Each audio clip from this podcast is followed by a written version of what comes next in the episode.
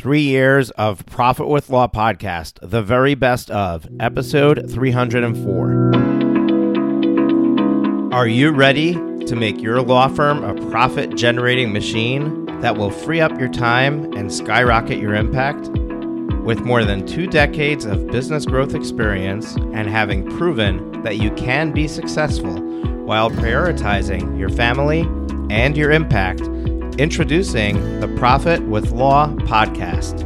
I am your host, the creator of the firm differentiator 10x effect, Moshe Amsel. Well, hello and welcome to the Profit with Law podcast. I'm your host, Moshe Amsel, and I'm super, super excited because this is the episode where we're celebrating three years of putting out the most amazing content for you here on the Profit with Law podcast. And it has been quite a journey. Uh, running a podcast is quite the commitment, a lot of effort, a lot of energy, a lot of resources expended to bring this to you. And hopefully, uh, for those of you listening to it, uh, you've been with us for a while. If this is your first episode, you're in for a treat. Uh, but hopefully, this content has been impactful to you, has been helpful to you, and has been something that you've been able to use as a tool for your success in your law firm growth.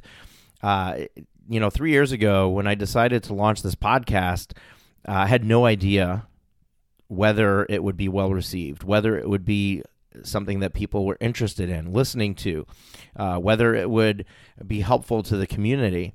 And the reality is, is that at the same time that we're celebrating this three-year anniversary, we're closing in or have closed in. I'm not sure by the time this gets released on 100,000 downloads of our podcast, which means that there have been 100,000 listens of any you know our all of our episodes that are out there and that is mind-boggling uh, to think that um, in a very tight industry very tight niche that we've been able to um, effect- effectively provide this valuable content to so many people so many sets of ears listening to it and uh, it just humbles me uh, to think about that traction that growth and we couldn't have done it without you. Without you, the listener, being engaged and listening and leaving us ratings and reviews and sharing it with your friends, uh, you know, we there's no way that we would ever got have gotten this traction, that we would ever have this number of downloads. And it's not about the vanity metrics. It's not about being able to say, "Oh my gosh, we got hundred thousand downloads," or "Oh my gosh, we've been doing this for three years." It's all about you it's all about the growth. It's all about the amazing guests we have on this show. It's all about the amazing content that we bring. And there's no better way to cap the excitement of having completed three years of this podcast journey than to provide you with a treat. But before I do that, I'm also going to tell you that we have something really exciting that we're unveiling here at Profit with Law.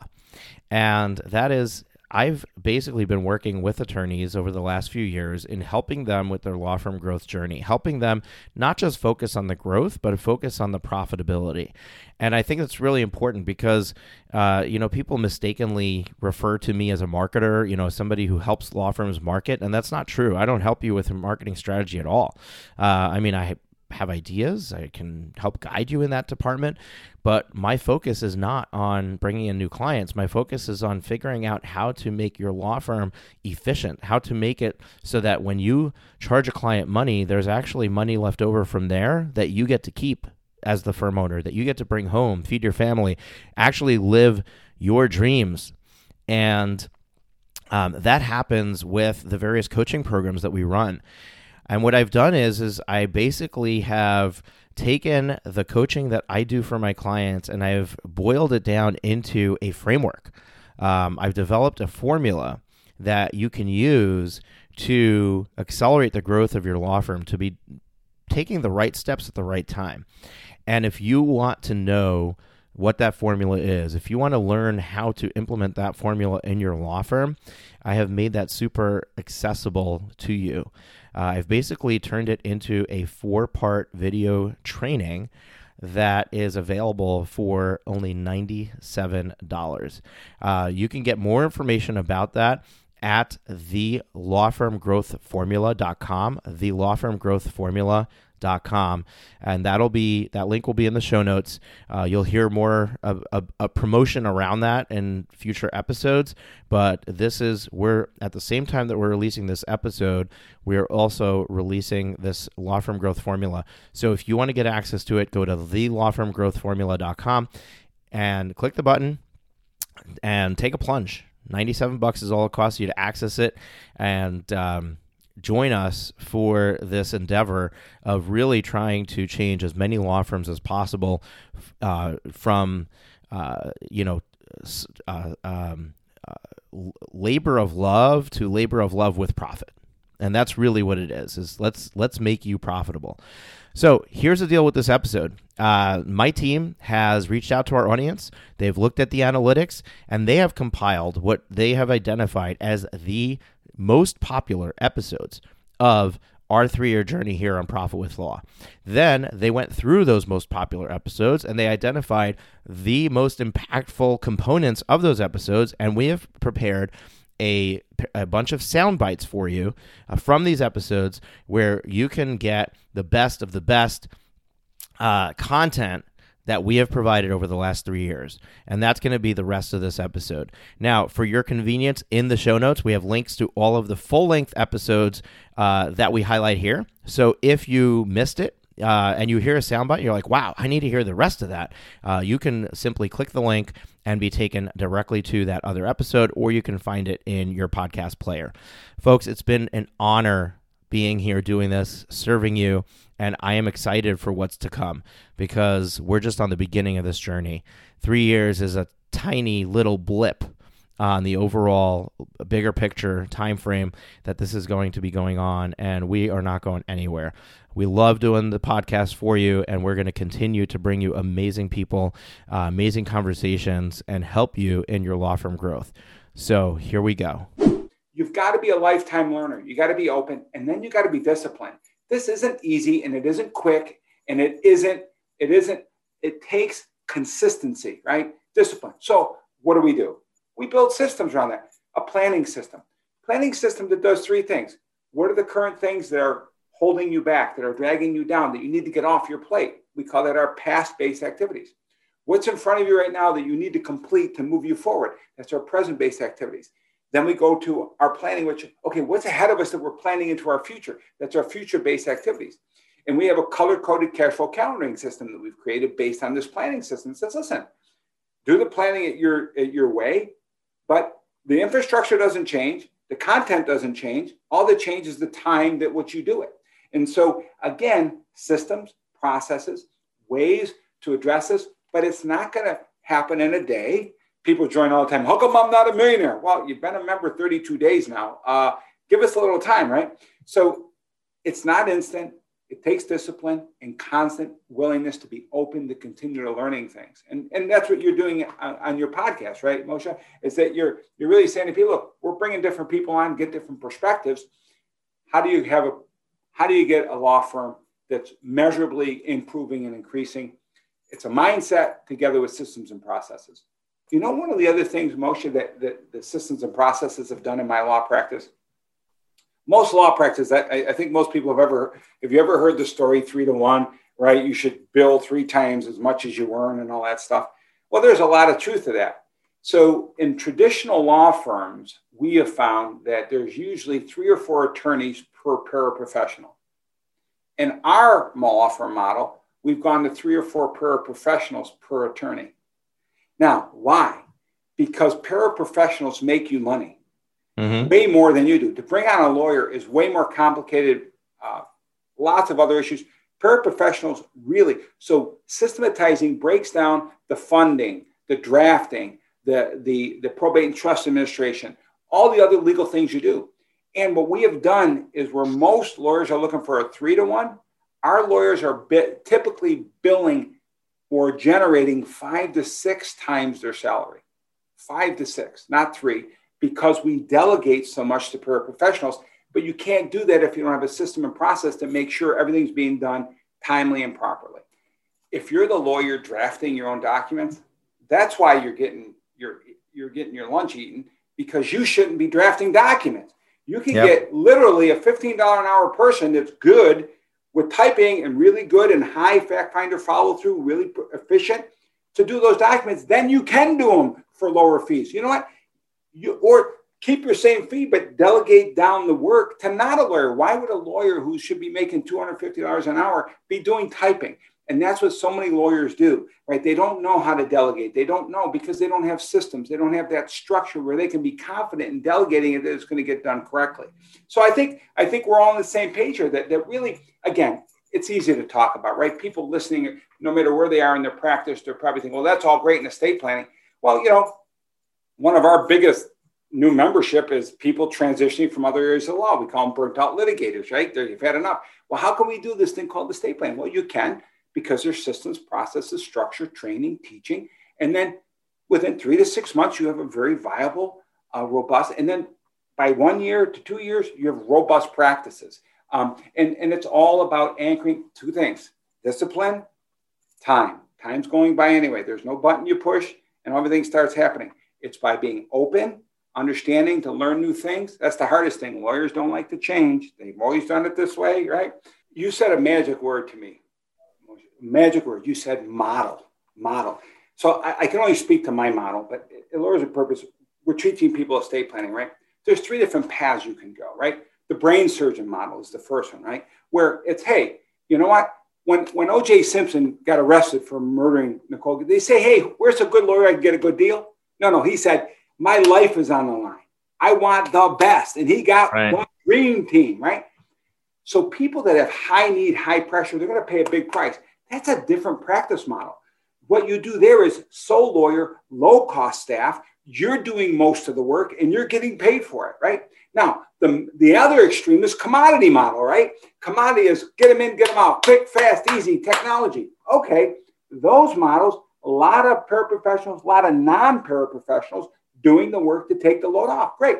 Then in the middle, we have this thing called an experienced practitioner model, which says, listen, people are willing to pay more, but not a lot more for people that are really have a, a, nice way of doing things. So this is process and things of that nature. So this middle models, and each one of these models have different marketing strategies, have different staffing strategies, and different pricing models.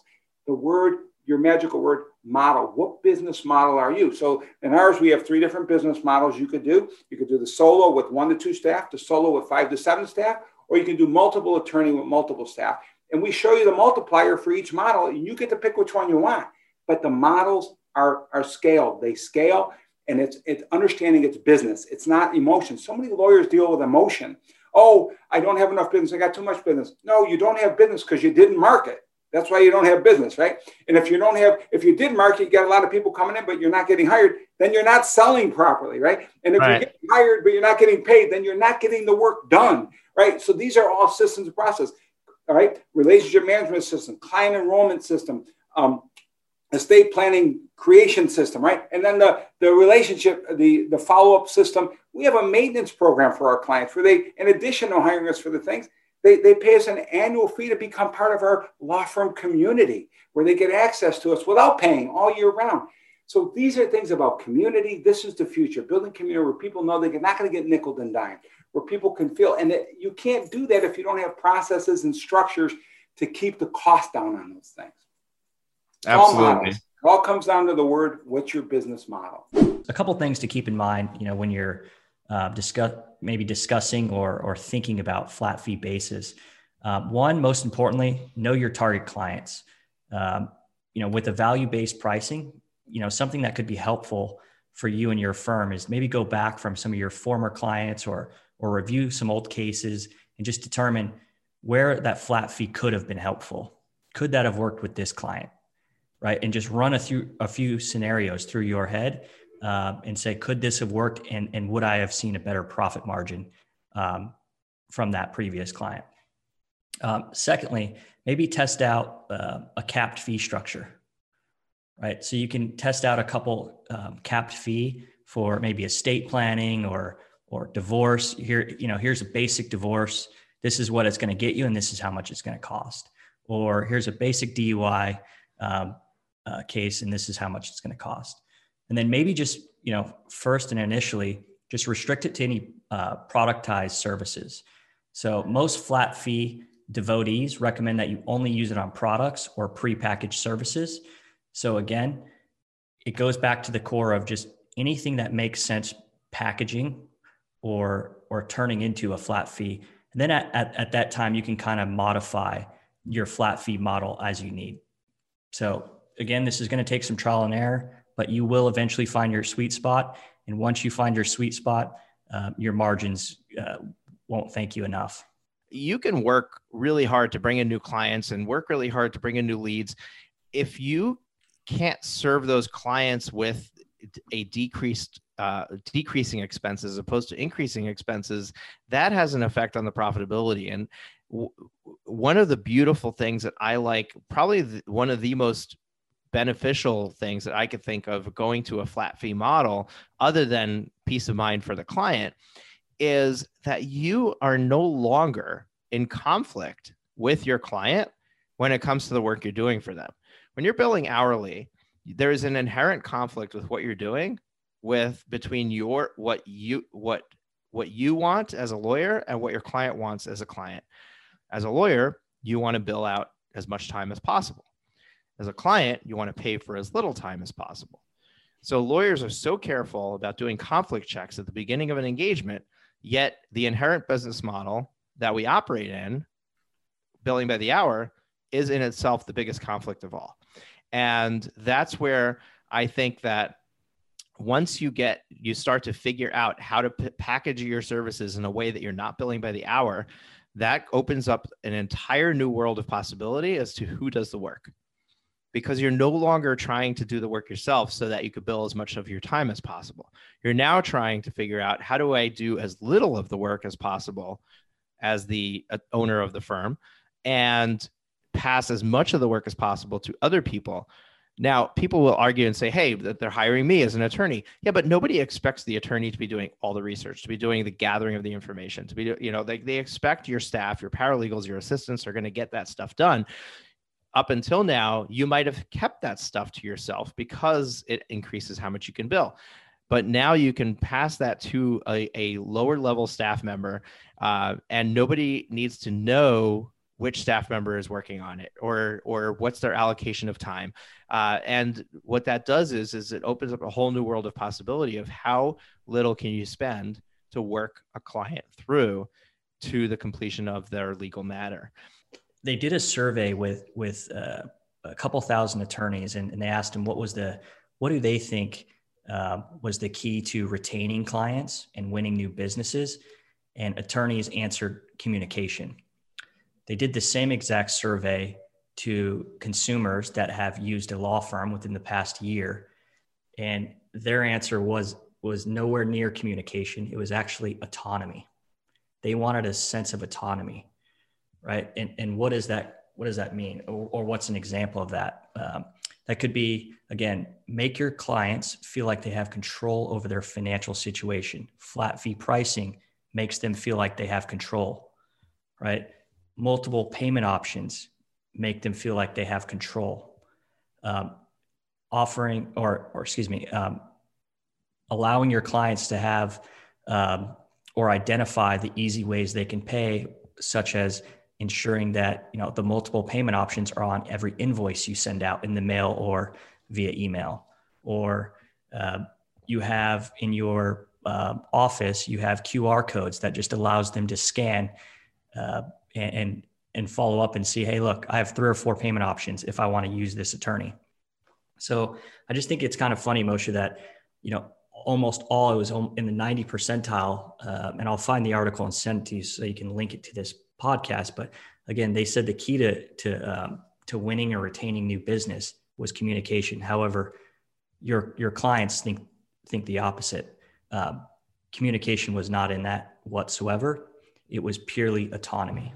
They want to feel like they're they're in a bit of control when they're picking or retaining their their attorney. So let's go to Nicole's question. Nicole's question is Do you have any tips for marketing strategies for a solo practicing different areas of law? For example, do you have separate strategies, websites, social media accounts, DBA names? Uh, for example, traffic, criminal defense, business contract law, and personal injury. Uh, so it sounds like Nicole is uh, is being a Swiss Army knife of law, and she wants to know what do I do for my marketing because I've got all these different areas to market about or market to. I don't disagree with uh, with with Mark's assessment in terms of the mechanics of of what it was it Nicole what Nicole was uh, you uh, asking. Um, yeah, you only want one website. You only want one social media identity. I guess I would take some issue or maybe uh, want to explore a little further why you want to do all of that in the first place. You know, a uh, a practice that has multiple practice areas means that you're going to have to diversify yourself or your staff, and, and usually in the beginning, when you said you were a solo, you there's not enough of you to go around to become an expert on you know six or seven different practice areas and you know I, I think you'd be better off kind of focusing on one and then maybe adding those additional practice areas later down the road when you have a successful enough practice that can justify bringing somebody else on board or bringing some additional support that would address those needs. You know because one of the one of the challenges for um, developing a marketing plan for different practice areas is frequently there's they represent different reasons as to why people go to an attorney. So if you're if you're being client centered from the beginning in your marketing you have to you have to ask yourself well what are the circumstances that would lead um, uh, an individual to want to see an attorney? Because the marketing is different and i can tell you you know from my own personal experience how that's so. You know if you're a family law attorney or a personal injury attorney um, a criminal defense attorney most often uh, something something bad has happened to the client the potential client they uh, been served with divorce papers, they had a car accident, um, they were arrested. And so your job to attract those clients is for them when they ask the question, I need an attorney to help me with this, who do I know? You want them to think of you, you want to be top of mind. So your approach to marketing in that sense is is is is uh, top of mind and, and, and awareness oriented. On the other hand, if you're doing something like uh, business uh, law, business formation law, or my practice area, estate planning, sometimes there's an event that spurs the client to, to, to go in that direction. But most often, it's just one of really educating the client to know why they need an attorney in the first place or why this issue is important. So what I found was like when I switched from a litigation practice where I wanted to be primarily top of mind to a uh, estate planning practice where I really wanted, uh, I needed to educate the, the potential client. It was a complete paradigm shift. So I went from doing a lot of advertising to doing a lot of education. And so I, I would urge you, Nicole, to kind of refine your you know target area. It's a lot easier to hit the target if you're aiming in one small area than to hit a bunch of multiple targets if you're aiming in you know seven or eight different uh, you know different practice areas. Awesome advice, Neil. Um, I and and I just want to chime in. I I was on the same exact page as as Neil as far as you know why, why the heck would you want to do all these things? As a matter of fact, I want to turn you to a podcast episode that I did on Profit with Law, and that's episode 29 Why Choosing a Niche Will Skyrocket Your Firm. Uh, and I really think that you should listen to that episode because I go through the things that it's going to do for you. It's not just the overwhelm and the inability to really be a master of all. Um, it's also very, very strategic to bring clients to you. Uh, when you become known as the go to person for something specific, uh, then that is going to that's going to generate referrals that's going to generate leads to you that's going to make you known for that you can always add as to, as neil has said you can always add more later where do you think law firm owners go wrong the most when it comes to achieving success in their hmm. business? Wow, where do they go wrong? So I can definitely tell you that a lot of the ones that I know personally and a lot of friends that I have that are lawyers, they don't spend enough time, energy, and money on advertising their business. And a lot of times lawyers get so busy and caught up with their day to day work that they are more focused in the business versus on the business. So a lot of law- lawyers need to take a step back. It's really hard when you have so much work to do. Look at the big picture, like you said, and analyze how can I make my business grow? Is it advertising, whatever it may be? So there's another great book. I'll have to think of the name um, that talks a lot about. I think it's uh, the E Myth, um, Michael Gerber possibly. And it's another thing is processes and procedures. So I know that I mentioned this in the book. I probably mentioned, you know, quoted that book also. But there's there's a guy I know. His name is Brent Sibley, and probably one of the more successful attorneys that I know. And how he was able to grow was by creating what he called his Bible, which was his procedure book. Every single thing he did in a law firm, he wrote down and procedurized it.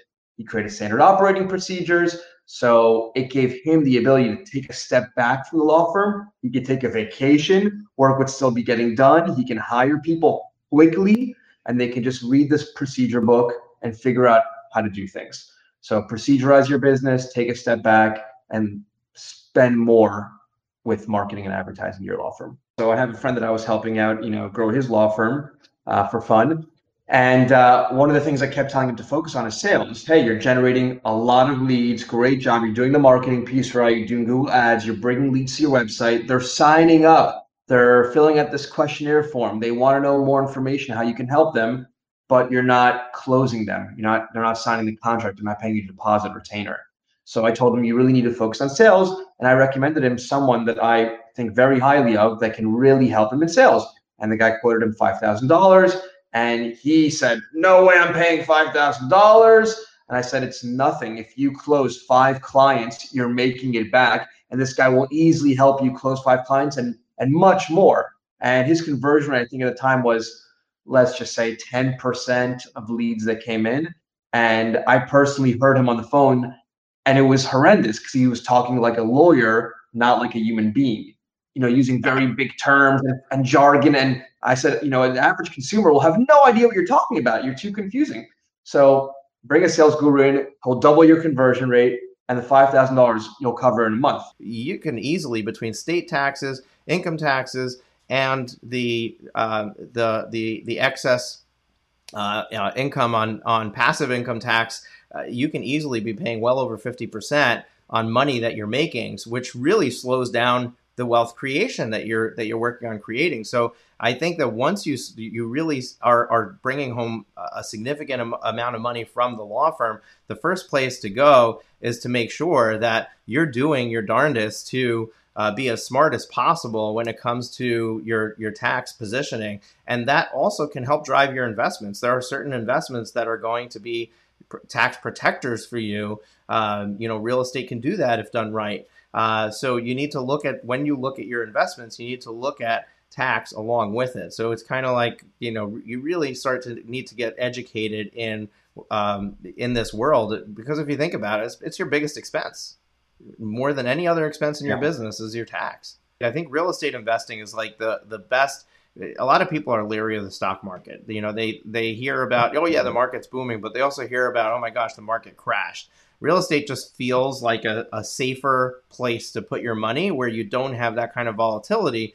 But at the same time, depending on how much hands-on you want to have, uh, you know, you can you, you can go and buy some some you know one to four uh, unit uh, single family homes um, and rent them out, or you can you know, park your money with it with a company that's investing in, in massive you know apartment buildings or commercial properties.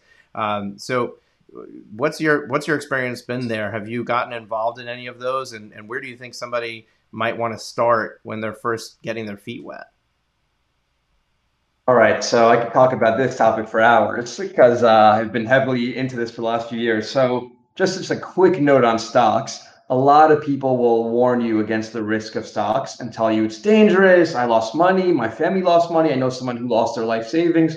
All you have to do is ask two very simple questions. Number one, the person that lost money, did they invest in an individual stock? They chose their own companies like Apple, Microsoft, Google, whatever it was, or they invest in an ETF with hundreds of companies? For example, the S&P 500, where you buy one stock or an ETF, but you're really diversified. You own a portion of 500 companies. So if one of the 500 goes bankrupt, you don't lose really anything.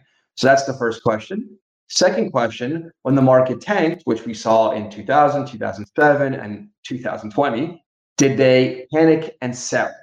And what you'll realize if you go back in time is if you were diversified in an ETF, let's say in 08 or 2020, and the market crashed, and you just held on for a year, or in this case, for like four months, you would have done great. You wouldn't have lost anything. You probably would have even made money.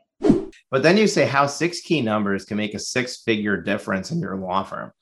I would love to know what are those six key numbers? We feel like if the captain of the boat gives you those six key numbers, that you will know enough about your business to be able to make a good decision. So, the first one, and I think everybody is aware of this one. First one is cash, and it's your cash flow forecast.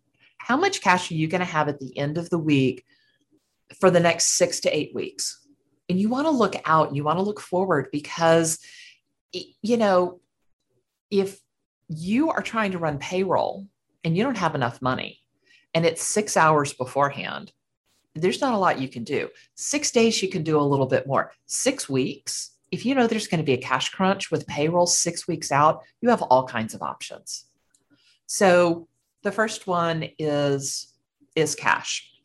The second one we look at is, is we start looking at your production. You want to know your work in progress. How much WIP do you have? And the reason we look at WIP is because this month's WIP is going to get billed out on the first of next month and becomes next month's revenue. And there's nothing better than that moment in the month where you look at your WIP and you should be looking at your WIP report once a week. When you look at your WIP report and you're like, I have more money in WIP than my monthly nut, you know, those expenses that it takes to keep your firm running. And from that point on, you know that all the work that gets done is money that's going straight in your pocket. So the third one, um, we, we thought we need to look at marketing and sales. And what is that one number there? And it's sales calls. You know, how many sales calls are booked? Because most attorneys can tell you, all right, so if I go in, my conversion rate is blank. I guarantee you your conversion rate's not 100%. I know all kinds of guys like to say, oh, yeah, the conversion rate's 100%. It's not, but okay, whatever. So, um, by looking at your sales calls that are booked, you can figure out how many clients you're going to have next month. And next month's clients are the month after's revenue. So all of this is about predicting our revenue. Um, the last forward looking number is we thought we need something around case management and, and your people. And so we settled on net new cases. And net new cases is the number of people that hired you minus the number of people whose cases you finished. So it's how many, like, have you increased your open cases or not? And the reason we like this one so much is because it starts to inform how much staff you need and when you're going to need them. So if you know that an attorney can handle 40 cases at any given time, and your net new cases is 10 per month, you've got four months until you're going to need another attorney. And so it tells you, and it's predictive, and it's looking out, and it's giving these four numbers that we've talked about give attorneys the ability to see a decision coming and be prepared for it and, and think about it. Now, there are two that help you get back on track. So the first one is budget versus actual. And I know I can I can hear you all rolling your eyes right now about budgeting, but it's the budget versus actual report. And it helps you know if you're on track. You know, what's that goal? And I think about like NASA and they shoot a rocket off to the moon and they don't just put the coordinates in and never check to see if it's on track. They're constantly checking and recalibrating. And that's what your budget versus actual does for you. And then the last number is, I think, probably the most important number. And that is your owner compensation. What percentage of revenue are you getting as, as owner comp? Are you being fairly compensated for the work you're doing, but also the risk you're taking as the owner of the law firm? Because you take a lot of risk, right?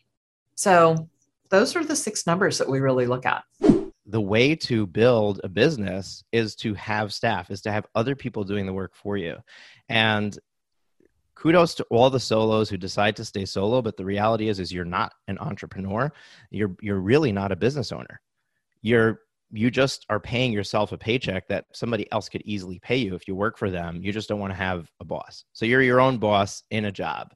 And when you start to recognize that the key to growing a true business is to have staff doing work for you, that's when you can start to look at everything that you're doing and say, okay, what are the seats I need to fill so that I could be the most productive person that I can be? And that's why I love what you're doing with Get Staffed Up and the fact that you have 10 associates working for you and, you know, and have grown your firm to where you, where you have it. Uh, is that, you know, it, it's not about being a lawyer. It's about building a business where you can serve your clients in the best way possible. And there's no way that you could be the best person at your bookkeeping and accounting, the best person at rece- receptioning, answering your phone, the best person at making sales, the best person at managing the client relationship. Uh, there's no way you can wear all those hats and be best at all of them. There are people who will do each of those jobs better than you. So why not have them work for you and have the most amazing experience for your clients mm-hmm. and you just back and enjoy and reap the benefits. You have to hire someone and realize that if you if you do it the right way that person's going to make you money. So here's the example. It's the summer of 2014 i finally hired an in-house law clerk a law student but i made her do my assistant for everything right? She was she was doing now all the phone answering etc and i doubled my law firm revenue the next month and I'm like the very first month that I had her, and I thought, how did that work? How stupid am I? I mean, it's just math. If you build 10 hours a week and then you build 20, that's twice as much revenue. Of course, you're going to double. It, it's just, it's, it's such a simple concept, but it's hard for people to pull the trigger and grow because they don't trust the data. They don't know their numbers, especially, and they just can't see how hiring someone is going to make them more money. They look at it as an expense and people have such a hard time getting over that that i i just just emphasize all the time because when you see someone get it and the light bulb goes off and then they invest in themselves it's a great feeling. Doesn't doesn't really make a difference in my life but it's such a great feeling when somebody just does it and they grow and they give someone else a job that wants the job and will be better at them and they themselves get better. There are thousands of lawyers right now that are so stressed out because we talked about you know being a true solo. You know how stressful it is to go spend three hours in court and come back and go like oh i don't want to open i mean look we have email on our phones now but or just to get out of the courtroom where the judge can't see and you look at your email and a client's asking for something another client's disappointed and then you have like an email of a new client so which one do i answer? You know how unbelievably frustrating and stressful. You can never get out of that. Like you said, you can't even take a vacation without losing referrals and business. Oh man, the stress that I used to have on vacations. I was trying to enjoy my family. Holy cow. So he, here's the deal. Nobody nobody teaches us this, but here's the easiest way to do this, Moshe. Spend one week. Write down how you spend your time. We got to log our, our billable time, right? Write down everything you do. I answer the phone, I, I went to the bathroom. I'm serious. Just write down everything. Highlight all the crap that you hate doing that that and don't I don't want people to do this. Like I say, well, highlight all the stuff you can give away to someone. And people are like, oh, I can't give that away. I can't give that away. It's such nonsense. You can give away 99% of just yes, you can. Just highlight the things you don't want to do or the things that annoy you or the things that don't make you money. Do that for a week. That's your job description you're going to have i go back to the email management if you call us today and that sounds like i'm selling something right call us today um, if if we were able to get you and we can of course an, an administrative assistant for 1850 a month just to do your email and your calendar you will have so much more time i would argue 25 hours per week to work on whatever systems you want, to bill more. You will pay for that person tenfold. You know, what are we talking about? Five hours a month of more billable time? They're going to save you 25 a week. You have to get a personal assistant to do all those admin tasks early. That's going to put more time on your plate to start developing. Well, let me Google how to make a real job description for my next hire. Let me do five more hours of legal work this week for an extra $1,500, right? Like it, it, it that's what you do, Moshe. You write down how you spend your time and then you chronicle it, you batch it up. Mostly it's going to be your email, your messages, your calendar, your phone answering stuff. You give it away and you will you will feel so liberated with the amount of work that you just got off your plate. One of the things that makes good lawyers, particularly good contingency fee lawyers, is a lack of fear um, y- you have to be fearless in this. So if you're if you're facing a scenario where your resources are limited, but you believe in yourself, um, then I am uh, 100% for fearlessly moving forward and fearlessly focusing on what you know you can be good at. In order to do what any of us do for a living, you have to have that ego within you that says, I am good enough to do this. I can stand in front of a jury and convince this jury that I am right and the other side is wrong. If you want to do medical malpractice work, you're going to cross examine uh, the defendant doctor himself, who's the only person uh, or herself who's the only person who's who actually saw this patient. You're going to be cross-examining Harvard-educated, Yale-educated, uh, Columbia-trained doctors and nurses who are going to come in and say you are wrong, and you need to have the perseverance to stand up and say, "No, I'm right," and let me tell you why I'm right and let me show this jury why I'm right. That degree of perseverance, that degree of fearlessness and ego is goes into everything we do.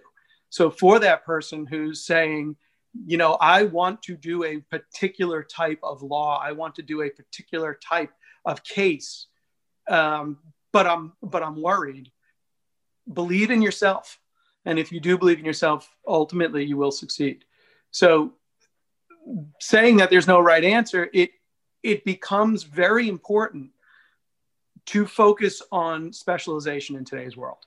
Um, most people are not going to have the resources available to them to compete with the large advertising entities, the large social media um, groups that are pushing out content daily, uh, multiple times a day. There are companies today that are literally lead generating all day long, and all they do is push out content, push out content, push out content, and then sell you uh, the leads.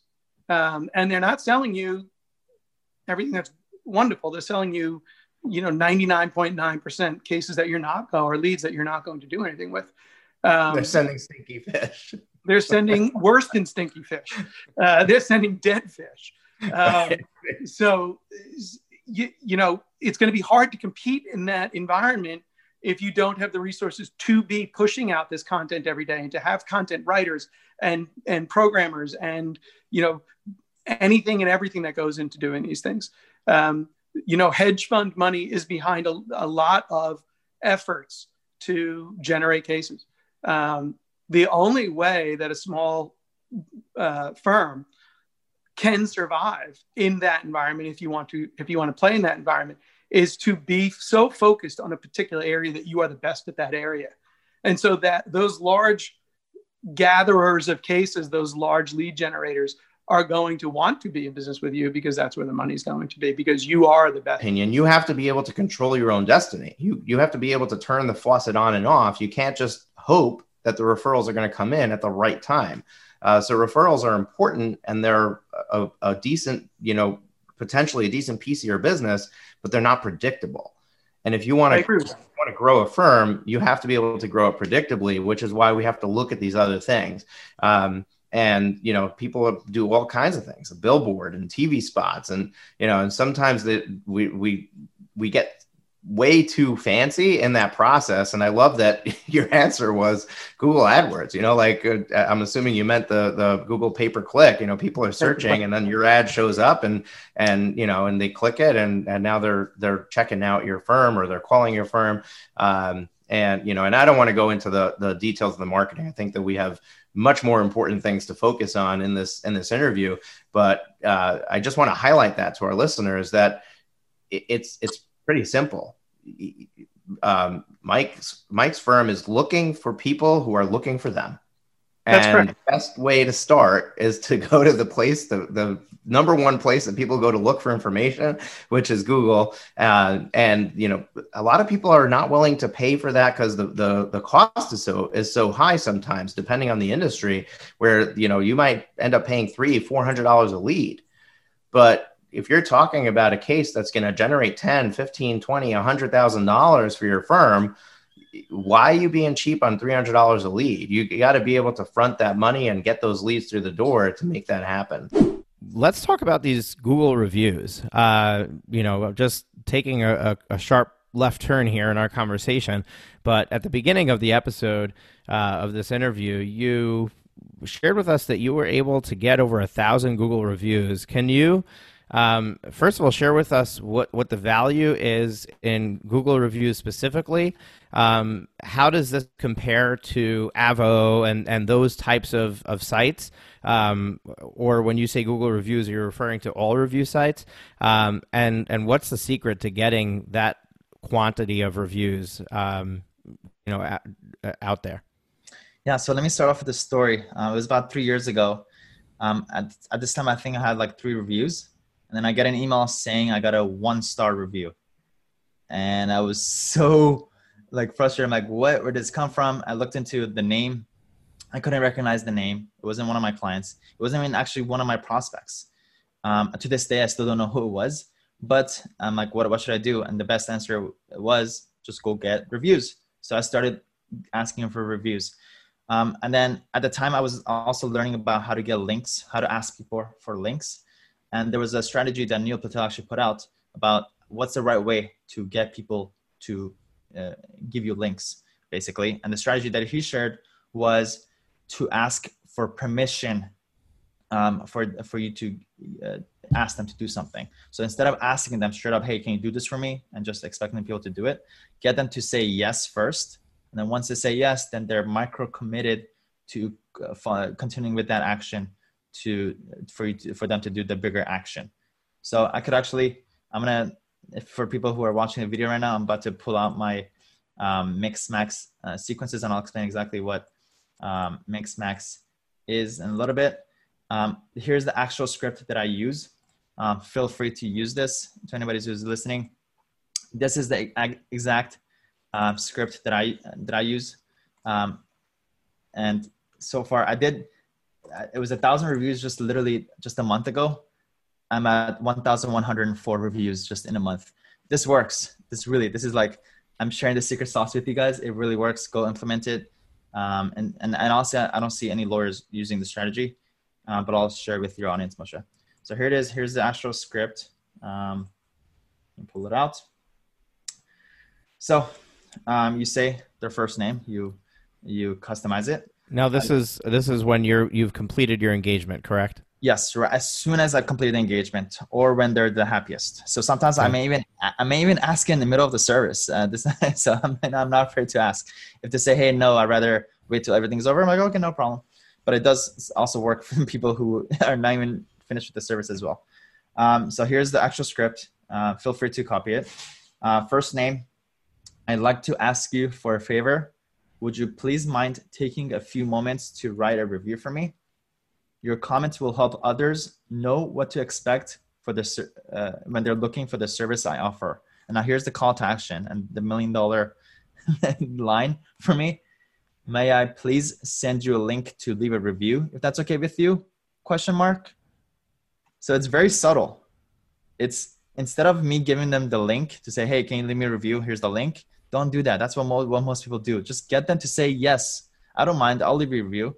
And once they say yes, all you do is just send them a link and say, thank you so much. Here's the link. Um, and then there's another line that I put in there that I think works pretty well. Um, here it is. It basically says, uh, here's the link. Um, I really appreciate you doing this. I'll be sure to return the favor when you need assistance in the future. So again, it puts it back on them. Hey, if you do this, you know, then you know I'll be. I owe you. I owe you one. I owe you one. Gotcha. So this works. Use the strategy. Um, that's the script i think is one part of it the second part of why it works is i have i use a tool called mixmax which is a plugin that's inside of gmail that, let, that lets you create templates and sequences inside of gmail what templates are are are pretty much saved uh, saved text things that you that you type over and over those are just saved as templates and what sequences are is pretty much templates along with automated emails um, if somebody doesn't respond back it doesn't reply back to an email. So let's just say um, for any question that any prospect could potentially have i've created a template for that specific question. And i really i think at this point i have like 200 templates and i could easily train an admin team or somebody else to answer uh, most of my emails by just knowing what template to use to uh, answer those questions. And then also, if I ever need a response in an email, I will add a Mixmax sequence to that email to make sure that Mixmax will fo- automatically follow up if they don't respond back. So I'm showing on the screen right now. It says if email one is not replied to within one weekday, then go ahead and send them this this email.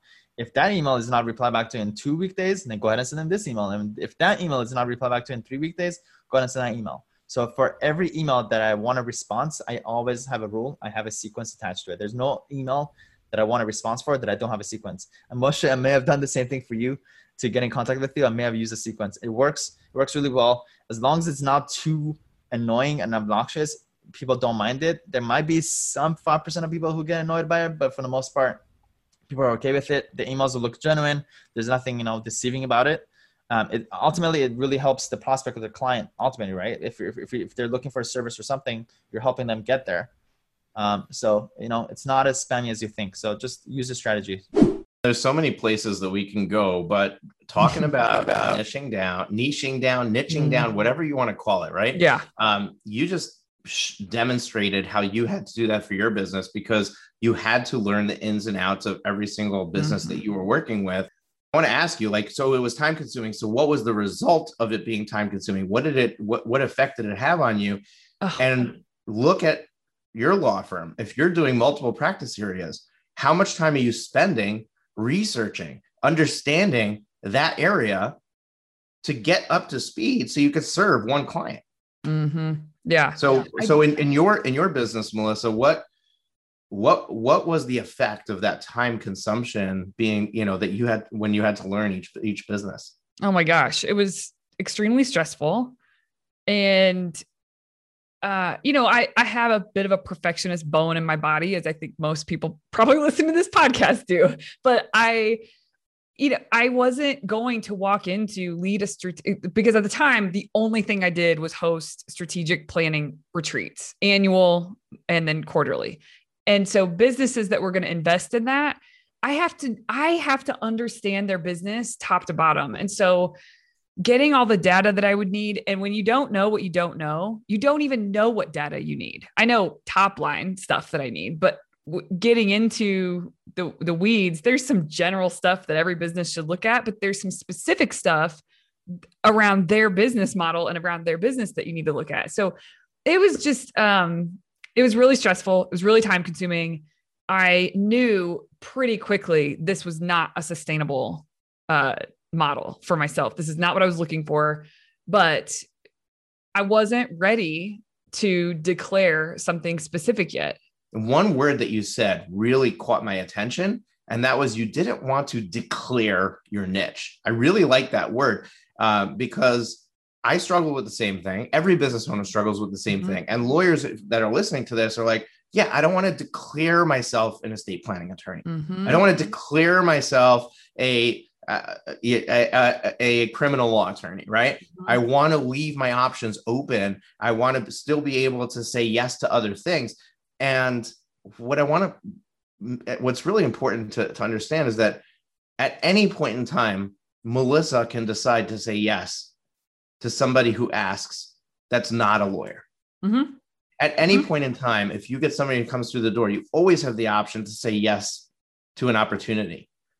100%. But when you declare that this is my focus, this is my practice area, what you're doing is you're declaring this is how I'm going to be able to focus my marketing efforts. This is how I'm going to be able to focus my systems and processes. This is how I'm going to be able to focus my hiring because everything that falls behind it is now in line with building a firm that's a, an estate planning a estate planning firm. Yeah. Because I made that declaration. if you can get honest and realistic about planning, so your, your action planner, that is something that works really well for you. But I would imagine that one of the reasons you set yourself up for success there is because you aren't listing or planning your time to do too many th- like an unrealistic number of things in the set hours. I love compressing like what you talk about with Parkinson's law. I think it's fun to figure out like what am I capable of in this short amount of time? Like let's go and sit down, remove distractions and get to work and you kind of blow your own mind with how quickly you can move through things.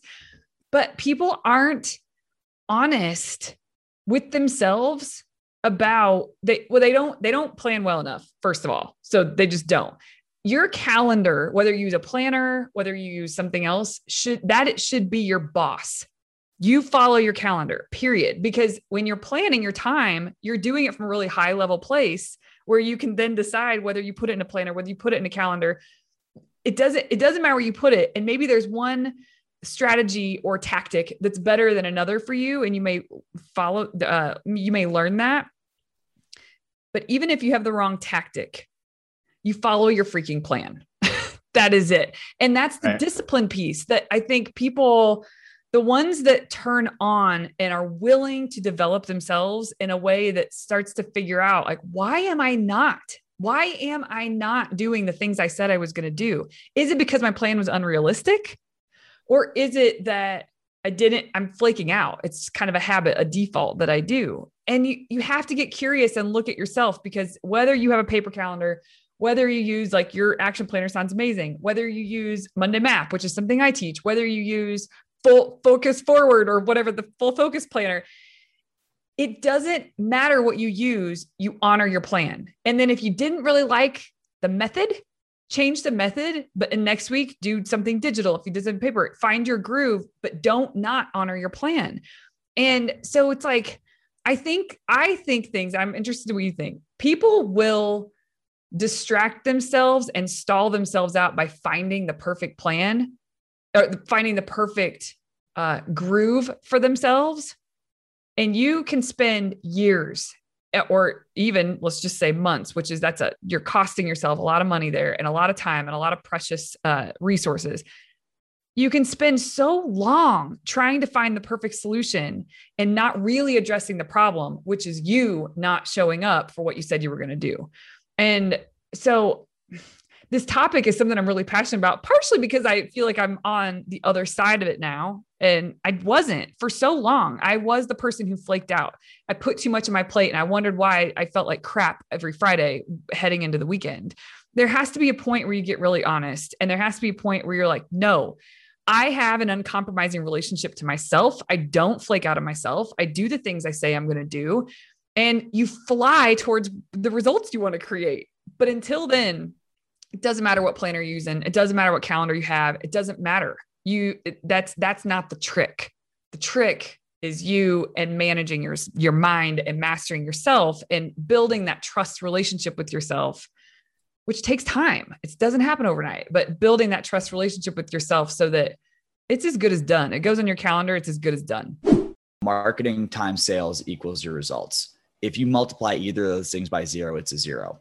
You could have the most talented marketer with the best campaign with the most spend. And if you can't get the sales part correct, you're still going to wind up as a zero. Um, and the flip side, if you have somebody that's good enough with sales, you can have uh, you know your leads coming from a guy that's spinning a sign in front of your office. it doesn't really matter.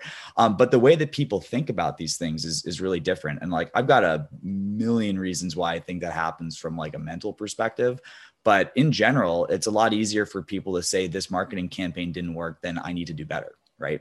Um, it's Right. easier to say the leads didn't week that didn't work than to pick up the phone and figure out how to get this. The firms that are doing the best, I can tell you this objectively from having worked with a lot of the best in the in the in, in their respective markets, is that sorry, the firms that are making the most money do not care about lead quality. Lead quality is not part of their vocabulary. They know that if they have somebody's interest, they can get their attention, they can get to make a decision, and they can make them to take action. Um, right. It doesn't matter where they came from. It's just they they just need to catch their eye, and if somebody has a problem, then they can connect them to a solution, which is them. So that's that's what I would hope to get for most of the other people, and then I guess that would be the book I'd publish today. Now, when you're when you're looking at these, you know, successful law firms, the most successful law firms, um, and you made a statement about what they're doing.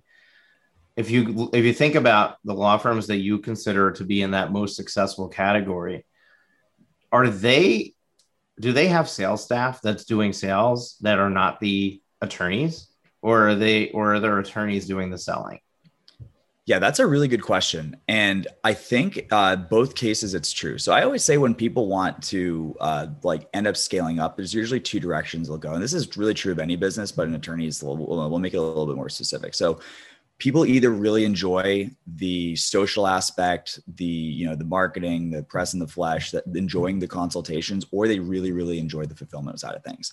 So for the people where it's they, they enjoy the consultations, you'll often see the attorney maintain that role.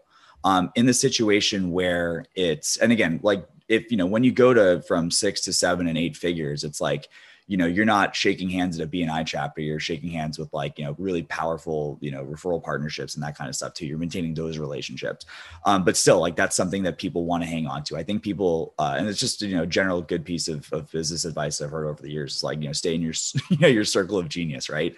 But um, on the on the same token it's like yeah we have people that are successful that have um, staff under them. And like usually it would be, I'm probably not an associate, but like if you can get somebody who closes without you, um, it's really, really powerful. Because the founder tends to have the highest close rate, because when a law firm starts, there's one person in the in the office, and that's the owner. Um, when they go to hand off that sales process to somebody else, the natural assumption is that it needs to be somebody of my caliber and automatically they're making this correlation with I close sales because I'm an attorney. But the reality is, is you're closing sales because you're the founder, not because you're an attorney. And the mistake that we make is we hire an attorney and we say, here, you're going to be doing consults and you're going to be closing sales. When in reality, they may not be the best person for the job. They, they may not have what it takes to be a salesperson. As a matter of fact, would you want to take somebody who only has legal training and try to push push them into a sales position? Or would you rather take somebody who has sales training and give them the broad strokes that they need to know for, uh, for the legal services that you sell knowing that they're not going to give any legal advice in the sales consult because they don't know any right?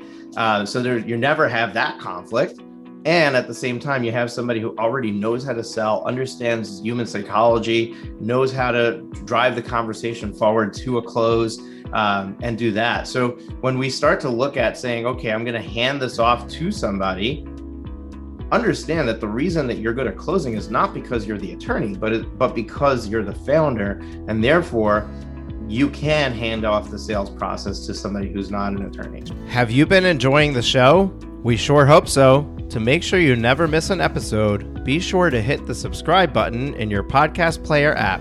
Next week, we will be back with more valuable resources and ideas on how to break the mold and take your law firm to the next level.